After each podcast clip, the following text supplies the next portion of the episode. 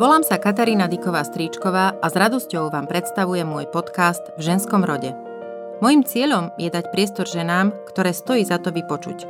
Chcem nám všetkým umožniť vnímať myšlienky, ktoré môžu nielen obohatiť, ale možno aj zmeniť náš život. V ženskom rode sú v Slovenčine tie najsilnejšie slova – Dôvera, pravda, spolahlivosť, odvaha, húževnatosť, výdrž, radosť, krehkosť, múdrosť a pokora. Ale aj zrada, pícha, nevera, malichernosť, choroba, závislosť, žiarlivosť, prehra či smrť. Osobne som presvedčená, že nad nimi všetkými stoja láska a nádej. Prajem si, aby vás naplňali po každom inšpiratívnom rozhovore. Podcast v ženskom rode nájdete na Spotify a Apple Podcasts. Budem rada, keď sa stanete jeho pravidelným poslucháčom a poslucháčkou. V dnešnom rozhovore so Soňou Petejovou si vypočujete aj to, že sú tu možno osvietení muži, ktorí na to prichádzajú. Väčšinou sú to osvietení muži, ktorí majú doma inteligentné ženy, ženy, ktoré sú vzdelané a ktoré niečo aj dosiahli svojou prácou a nie niečím iným. A takíto muži sú schopní pripustiť, že áno, žena môže splniť moje požiadavky vo vysokej funkcii na to a na to. Soňu som prvý raz zaregistrovala na katedre žurnalistiky Univerzity Komenského v Bratislave. Ja som bola trochu zakriknutá prváčka a Sonia, ktorá sa práve vrátila z akejsi stáže v Londýne, na mňa pôsobila ako žena z veľkého sveta. Naše cesty sa následne pretli až v roku 2012, kedy sme sa pracovne stretli na pôde Kancelárie Národnej rady Slovenskej republiky. Za takmer 4 roky spolupráce som nej objavila skúsenú, cieľavedomú a bystrú profesionálku, ktorá navyše vie priznať, ak niečo nevie a hlavne následne urobí všetko preto, aby vedela. V súkromí je to vrúcna, spontánna a vtipná žena s vycibreným vkusom – výborná kuchárka a bez pochyby patrí k mojim najsčítanejším priateľkám. Málo kedy sa vyskytne kniha od ruských klasikov cez poéziu, literatúru faktu, ženskú literatúru až po mytológiu, ktorú by nemala prečítanú a nevedela o nej niečo svojské povedať. Mnoho hodín sme strávili inšpiratívnymi debatami, ktoré vo mne prebudili ďalšie a ďalšie otázky pre mňa samú. Na niektoré z nich doteraz hľadám odpoveď. V ženskom rode dnes nie len o nádeji a láske, ale aj o mužskom sebavedomí, ženských možnostiach, moci, strategickom myslení, dobrom odhade a strate osobnej slobody a svedomia. Sonia, my sa poznáme pár rokov, ale začnem tú éru, keď sme sa ešte nepoznali. Ty si vyštudovala žurnalistiku a bola si vlastne prvou moderátorkou relácie na telo, pokiaľ si to dobre pamätám. Druhou predo mnou bola Elena Lincenová. Áno, dobre. V podstate to bolo na Markíze v čase, keď začínali tieto politické diskusné relácie, ktoré boli jednu dobu ohromne populárne a mali obrovskú sledovanosť. Pamätáš si ešte na toto obdobie? Spomínaš si niekedy na to? Tak je to obdobie, ktoré e, samozrejme človek nemôže veľmi zabudnúť. Bola som e, čerstvá absolventka žurnalistiky, možno rok a pol praxe maximálne a takto som sa, nastúpila som do Markízy, kde uh, zavolala ma tam bývalá profesorka alebo teda učiteľka, ktorá ma sprevádzala počas štúdia na Filozofickej fakulte na žurnalistike. Urobila som konkurs, vyberal ma Peter Susko, a takýmto spôsobom sa vlastne dostala, ako väčšina z nás vtedy samozrejme prešla normálnym konkurzom do Markízy, ale boli sme naozaj tí prví, ktorí začali robiť takýto typ žurnalistiky v komerčnom médiu a bolo to také niečo iné na Slovensku a samozrejme, že výrazne sme to cítili aj pri tej tvorbe.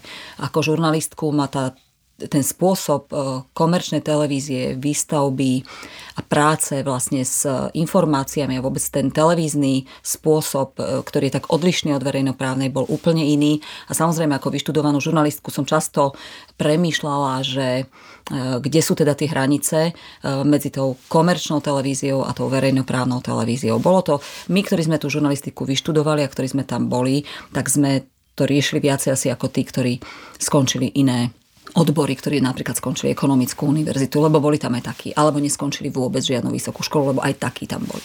Ale v tej dobe, eh, pokiaľ si pamätám, tak eh, vlastne Markiza ako keby suplovala aj tú verejnoprávnu rolu, pretože hovoríme o ktorom roku? Povedz Hovoríme o tom období 96 až 99, no. teda do tých prvých volieb, kedy už nie zvíťazil pán Mečiar, ale pán Zurinda. Ja si myslím, že historici s odstupom času samozrejme sa bude všetko hodnotiť nechcem povedať, že inak, ale pod inou prízmou.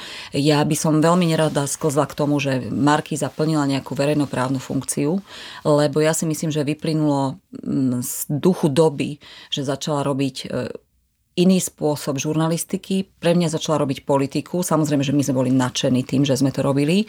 Uvedomovali sme si viacerí a boli sme potešení tým, že sa podielame na zmene nejakého smerovania Slovenska. Sme na to samozrejme hrdí, ale ja by som nechcela samú seba preceňovať, ani preceňovať veľmi v tomto období um, Markízu ako takú, lebo už mám zase pocit, že sa to všetko strašne um, dostáva do roviny, že áno, keby nebolo Markízy, Markíza zohrala kľúčovú úlohu, aby sa zastavilo ist, isté smerovanie Slovenska, ktoré sme nepovažovali a doteraz ani ja teda osobne nepovažujem za demokratické a bolo veľmi dôležité, aby sme nastúpili na tú cestu, to tiež vidíme s odstupom tých 20 rokov, že vlastne tá Zurindová vláda bola pre krajinu veľmi výživná a veľmi zásadná a som veľmi rada, že som pri tom bola, ale nerada by som ospevovala toto obdobie, pretože si myslím, že to vyplynulo, ako hovorím, z ducha doby a mm, týmto je pre mňa proste ako objektívne ukončené.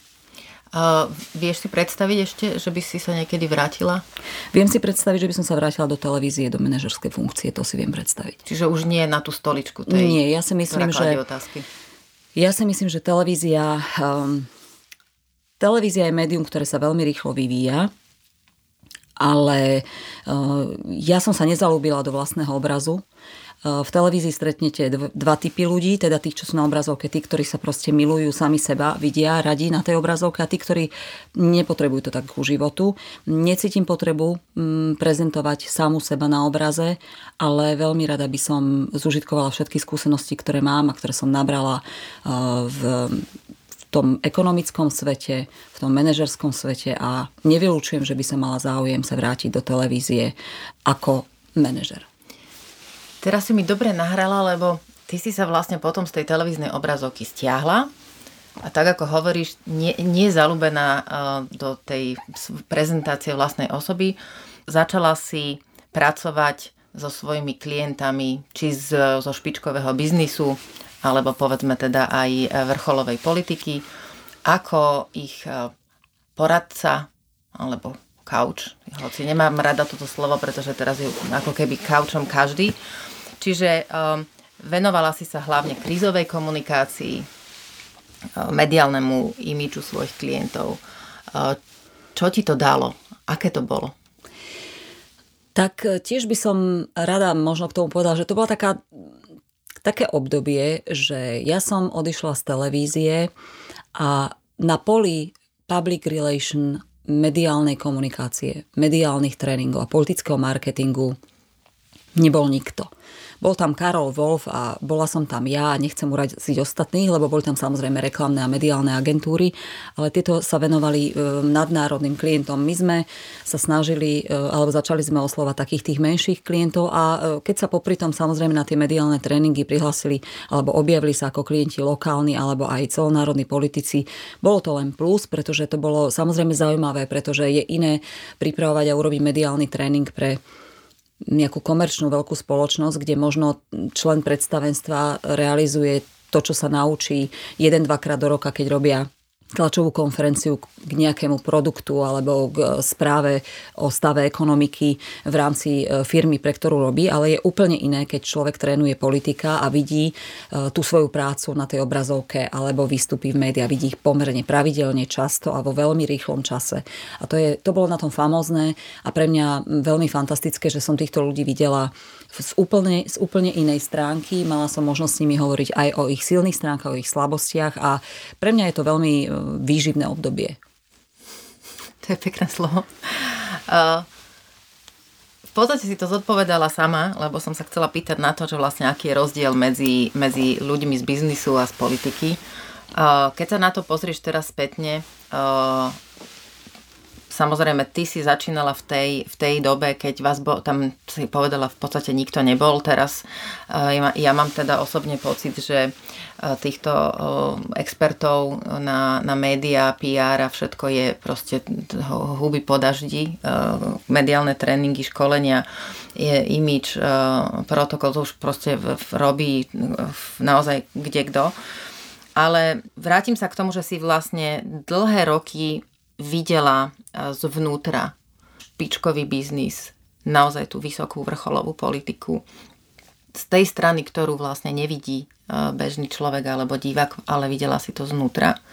Mala si možnosť vlastne využiť to svoje strategické myslenie, tú svoju intuíciu. E, akým spôsobom vlastne tento svet funguje, Súhlasíš s tým, že teda ja tvrdím, že je veľmi proste mužsky dominantný a tú, tú moc si vlastne muži len veľmi ťažko púšťajú a delia so ženami.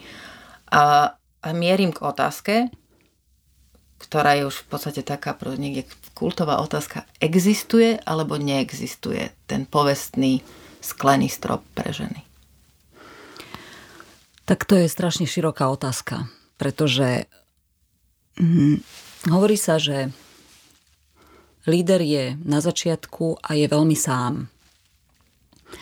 E, ale na jednej konferencii v Lisabone pred rokom som počula členku predstavenstva, alebo teda neviem, či nebola šéfka predstavenstva jednej veľkej spoločnosti, ženu, ktorá povedala, že necíti sa osamelá, ako líder, lebo to závisí od prostredia a ľudí, ktorých si vezme do tej svojej blízkosti.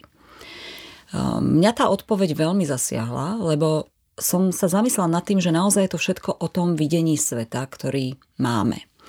My ženy rada tak poviem, že sme naozaj cyklické a sme v istých fázach, kedy niečo berieme osobne viac a inokedy menej a podľa toho aj vidíme a meníme ten pohľad toho sveta. To je možno také niečo veľmi intimné, ktoré vnímame zblízka. Možno by stačilo si povedať, že to nastavenie v hlave zmeniť a povedať si, že ten sklenný strop neexistuje, alebo že teda tie hranice nie sú. Faktom ale je, keď si vezmeme čísla a štatistiky, že tých žien vo vysokých funkciách je veľmi málo. E, dokonca e, do vrcholových pozícií sa dostávajú ženy, ale tuším, to je celosvetové číslo nad 50 rokov. To znamená, priemerný vek žien v najvyšších funkciách je nad 50. To znamená, keď si stále sa aj my dve pozrieme na ten náš vek, tak stále sme pod touto hranicou. Čím Čiže ale... nás dobre niečo ešte čaká. Takže môžeme si možno že povedať niečo veľmi také ľúbivé a že možno naozaj ešte nás niečo také čaká.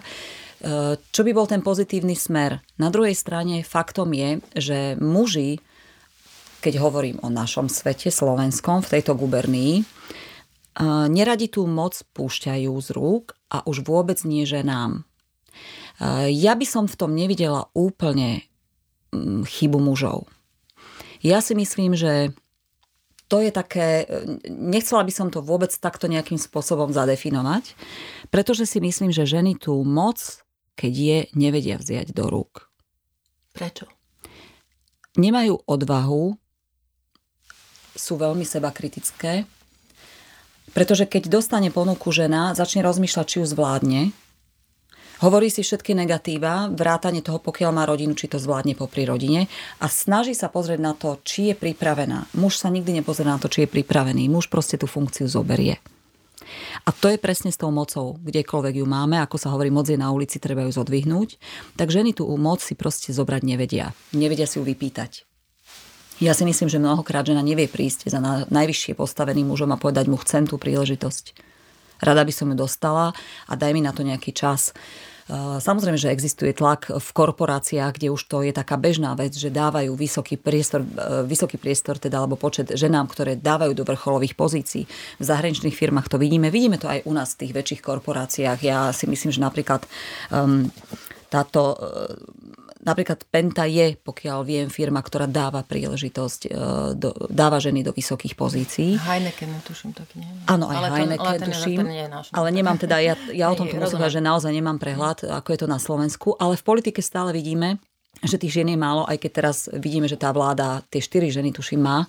Takže nechcem povedať, že sa to zlepšuje. Ja si myslím, že stále je to otázka, mm, otázka tej naliehavosti a potreby, ktorá musí vzniknúť zo strany žien a spoločnosti. Ja ne, veľmi nemám rada, viete, sú také, sú také Jedna, žien, jedna časť žien hovorí, že treba sa venovať iba ženským veciam a že musí byť žena ženská. Nemôže byť ženská, pokiaľ je na vysokej pozícii, čo považujem za absolútnu... Proste je to... Je to... Toto nie je argument. Na druhej strane e, hovoria ďalšia časť žien, musíme to vybojovať, nič si nemusíme vybojovať. To proste musí prísť, tá kultivovanosť tej spoločnosti a toho prostredia musí prísť do momentu, že si povieme, že áno, táto a táto žena, ktorú môžem dať do tejto funkcie, má túto a túto vlastnosť, ktorá mi vyhovuje viac ako kandidát mužský, pretože jednoducho chcem v tej funkcii toto očakávam, takýto výkon. Musí prísť spoločenská objednávka, ktorá u nás zatiaľ nie je. Sú tu možno osvietení muži, ktorí na to prichádzajú. Väčšinou sú to osvietení muži, ktorí majú doma inteligentné ženy, ženy, ktoré sú vzdelané a ktoré niečo aj dosiahli svojou prácou a nie niečím iným. A takíto muži sú schopní pripustiť, že áno, žena môže splniť moje požiadavky vo vysokej funkcii na to a na to. Na druhej strane, čo sa týka politiky, ja si myslím, že by mali byť kvóty. Viem, že to, za toto ma veľa ľudí e, nemá rado, aj keď diskutujeme. Ja si myslím, že bez tých kvót to nepôjde, aspoň dočasných a ukázalo sa to vlastne aj v krajinách, kde kvóty zaviedli, tak zistili, že naozaj tie ženy dokázali tou svojou prácou, schopnosťami a činnosťou udržať tú rovnováhu, dať väčší pokoj, znížiť korupčné prostredie. Ale to sú na to sú čísla, ktoré proste, na to by samozrejme mala byť samostatná relácia. Na to je veľa kuvičích hlasov, ktorí povedia, že to tak nie je. Ale ja si som zástanca kvót a myslím si, že by to tak malo byť. Uh, tam je vlastne systému. argument, protiargument proti tým kvótam. Eh, na jednej strane sú ženy, ktoré povedia, mňa to uráža, že by som sa mala dostať Áno, to hovoria len... muži. To muži povedia, teba to neuráža? No a niektoré ženy to neuráža. To no, no lebo a... ich to naučili muži. Ja neverím, že toto povie žena. Hej? A druhá neverím. vec je, že vlastne či je argument alebo otázku na, naliehavo kladu, že či nie je predsa spravodlivejšie eh, dať tam eh, niekoho, kto je schopný, teda schopného muža, eh, veď teda tam ako nejakú neschopnú, ale ženu, lebo, lebo dostala kvótu lebo má to miesto garantované. No ja si myslím, že keď sa niekde, keď je 100 členov a sa spraví, že 50 členov žien a 50 členov mužov, tak to ten pomer schopných, neschopných bude rovnaký aj u mužov, aj u žien. Takže to by sme mohli stať to proti otázkou. No keď dám 10, e, keď si poviem, že nedám 10 žien, lebo môže ich byť 10 neschopných, tak môže byť aj 10 neschopných mužov. Proste to není argument. Ja som nepočula žiadny argument, prečo by to tak nemohlo byť. No súhlasím s tým, že uh, uh, my sme aj, aj istú dobu spolupracovali a, a pracovali sme spolu teda v parlamente, kde, respektíve v kancelárii Národnej rady, kde sme teda videli um, mužov a ženy a tých žien tam naozaj bolo málo. Aj keď v tej dobe, tuším, bolo, uh, myslím, že najviac žien v parlamente uh, historicky, ale môžem sa myliť, lebo si, si to ne, nepamätám presne. A v čom môže byť tá výhoda ženskej perspektívy?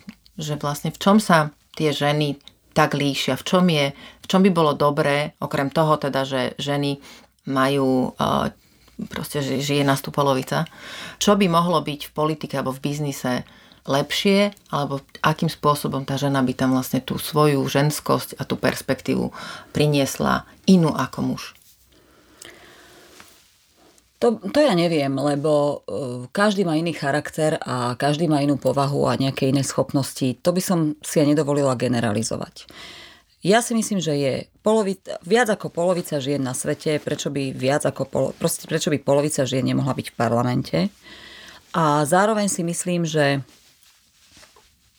ženy majú iný pohľad na mnoho vecí a ten pohľad je zaujímavý a priniesol by možno zmenu. Eh, ten pohľad by mohol byť na materstvo, na sociálne otázky, možno, že aj na využívanie financií. Prečo nie? Však my sme tu mali ministerku financí, ktorá bola schopná a nepočula som zatiaľ, že by proste v jej období boli nejaké podozrivé kauzy tak, takých rozmerov, ako sa objavili za iných ministrov. Samozrejme, ja to neviem hodnotiť, ani to nechcem hodnotiť, bolo to dávno, ale proste myslím si, že ten pohľad ženy na mnohé veci, na mnohé využívanie finančných a verejných teda prostriedkov je úplne iný a môže byť výrazne iný, ako majú muži. A v tom by teda tá zmena ten posun mohol byť. Keď sa pozrieme na to, akým spôsobom ženy a ženy mami, hej, teda vlastne žena, keď sa stane matkou, musí sa stiahnuť, alebo teda väč- väčšia časť žien sa stiahne do toho svojho domáceho prostredia, ide na matersku, prestane byť teda aktívna eh, alebo tak aktívna v profesionálnej sfére čím samozrejme niečo, niečom utrpí a na druhej strane sa musí vlastne doma rozvíjať, musí sa stať oveľa lepšou manažérkou svojho času, pretože vlastne musí stíhať robiť všeličo možné ešte popri tom, že sa stará o dieťa, vykonáva e, množstvo nezaplatených činností, ktoré v podstate ako keby nerobila, ale pritom robí celý deň.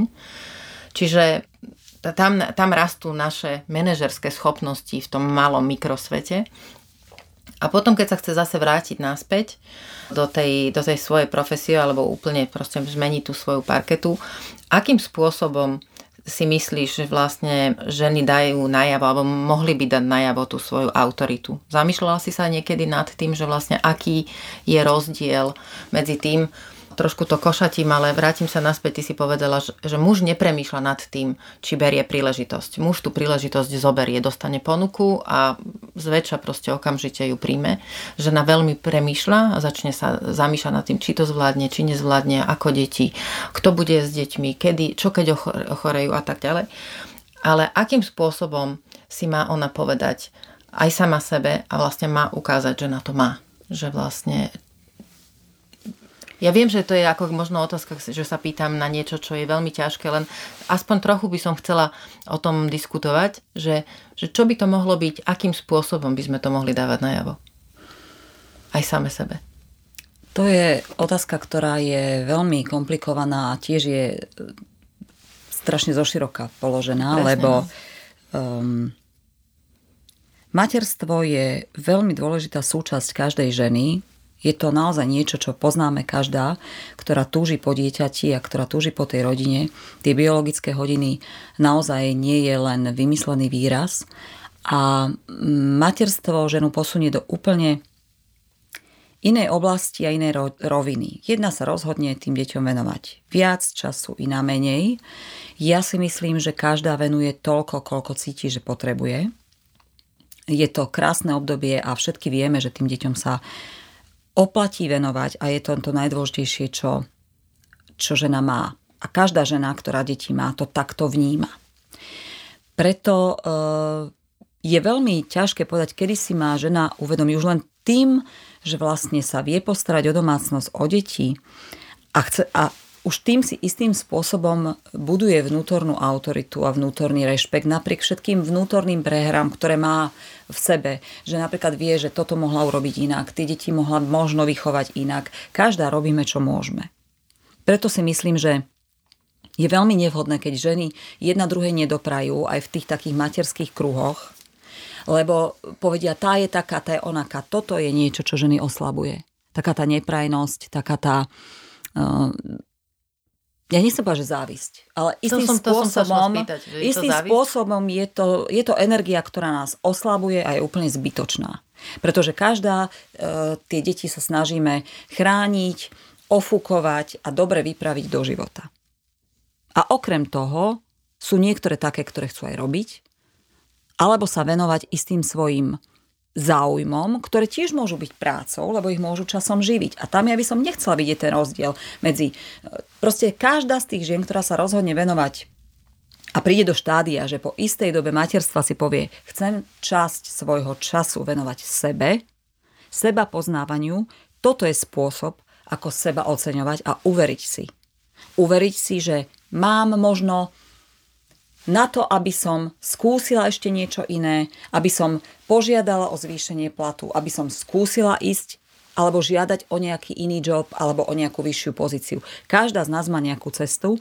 Samozrejme, že to materstvo a to, a to zaciklenie by malo byť Každá potrebuje nejaký čas na to, aby sa venovala rodine. Keď ho získa, keď si povie, že teraz to je naplnené, idem ďalej, treba tú ženu podporiť. Netreba ju ohovárať, závidieť a klasť jej. Ale ako budovať autoritu, to každá predsa vie sama. Ako si budujete autoritu doma? Akým spôsobom si budujete rešpekt vášho partnera? To sú všetko veľmi intimné veci a každá žena vie na to odpovedať Ide len o to, aby si to možno vedela sama vnútorne precítiť, uvedomiť a aby jej to pomáhalo vnútorne rásť. No to je asi to, že, že niektoré tvrdia, že vlastne ako keby to ne, nevedeli, ale to je, to je možno to, čo si povedala teraz, že vlastne stišiť sa, zamyslieť Áno, neroz, sa. nerozptilovať sa. A zamyslieť sa, sa sama nad, nad sebou a tým, čo vlastne cítim vnútri. Posuniem sa k inej téme, ktorá ma veľmi zaujíma. Ty si sa v roku 2015 zase posunula kariérne. To ma fascinuje, že ty máš naozaj uh, také bloky v tom, v tom profesionálnom živote.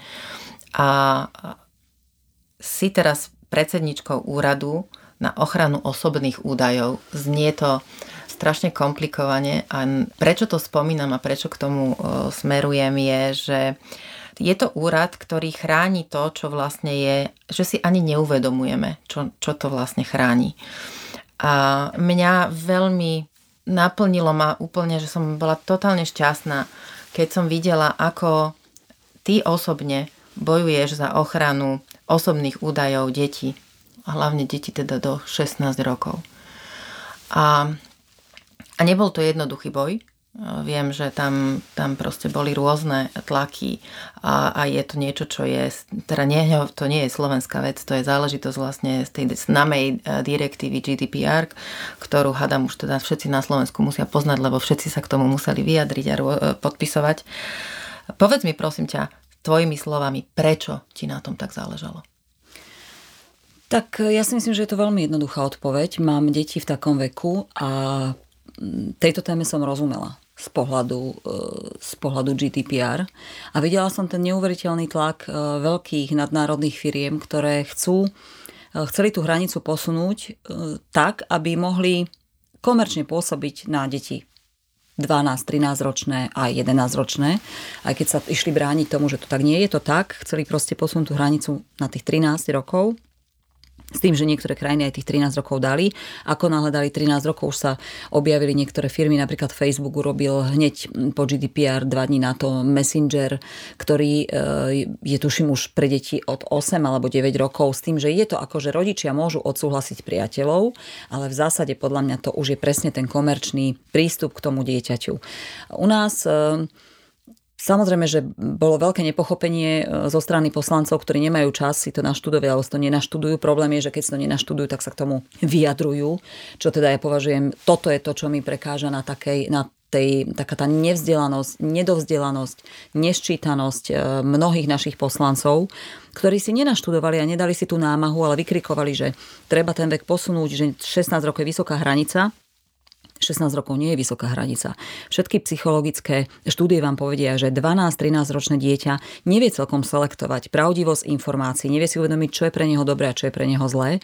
A my sme sa snažili tie naše deti ochrániť a podarilo sa to. Tu na, u nás je jednoducho veková hranica 16 rokov, kedy v tom internetovom prostredí uh, vás uh, firmy nemôžu atakovať dieťa uh, s rôznymi komerčnými ponukami, marketingovými akciami a to sa teším, že teda to sa nám podarilo. Mali sme na strane aj pani ministerku Žitňanskú, bývalú ministerku e, spravodlivosti pani Žitňanskú a podporil nás aj pán Kresák, čo je známy právnik, ktorý sa venuje, e, venuje právu a e, považujú ho mnohí za odborníka, takže ja sa teším, že na tejto strane stali takíto, takíto ľudia a ocenili alebo podporili to naše rozhodnutie nechať hranicu 16 rokov.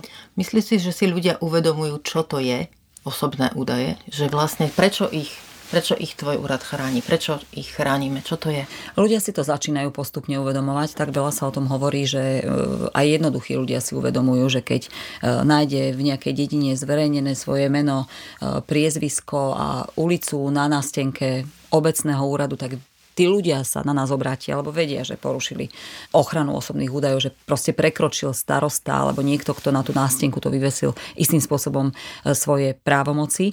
A to je dobré, že ľudia sa o tom čoraz viac dozvedajú. Samozrejme, že ten, e, tie informácie alebo to, čo si predstavuje pod osobnými údajmi, je zatiaľ veľmi e, zjednodušené mm-hmm. videnie, ale ja si myslím, že čím viac sa o osobných údajoch hovorí, čím viac je ten tlak a ten vďaka novej smernici a novému nariadeniu novému zákonu tu naozaj vznikol na firmy, tým viac proste tie naše údaje sú chránené a nemôže sa len tak jednoducho stať, že ich niekto zneužije. A keď ich niekto zneužije, tak teraz je to podrobené celoeurópskemu šetreniu a sú za to dávané vysoké pokuty. Takže ja naozaj nevidím dôvod, prečo Samozrejme, veľké firmy vykrikujú, že sa im nepáči nové nariadenie, ale faktom je, že ten občan, fyzická osoba je viac chránený. A keď sa vrátim k tým deťom, ja teraz mm, som mama, mám troch synov, každý funguje v online svete, máš desiatky, stovky, tisíce aplikácií, mobilný telefon v ruke denne, počítač e, zatiaľ teda nespomínam, ale tie naše deti nebudú už oni vlastne mať všetko na, na internete, má to, má to význam to chrániť, alebo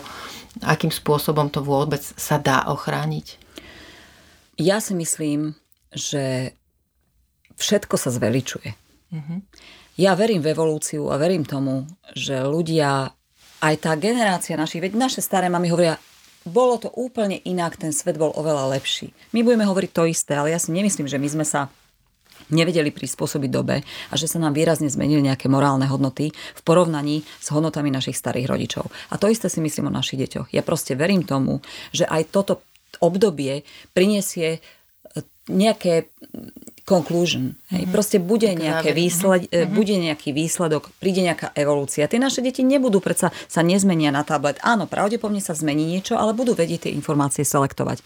Nehovorím, že nebudú mať kritické myslenie, alebo budú mať.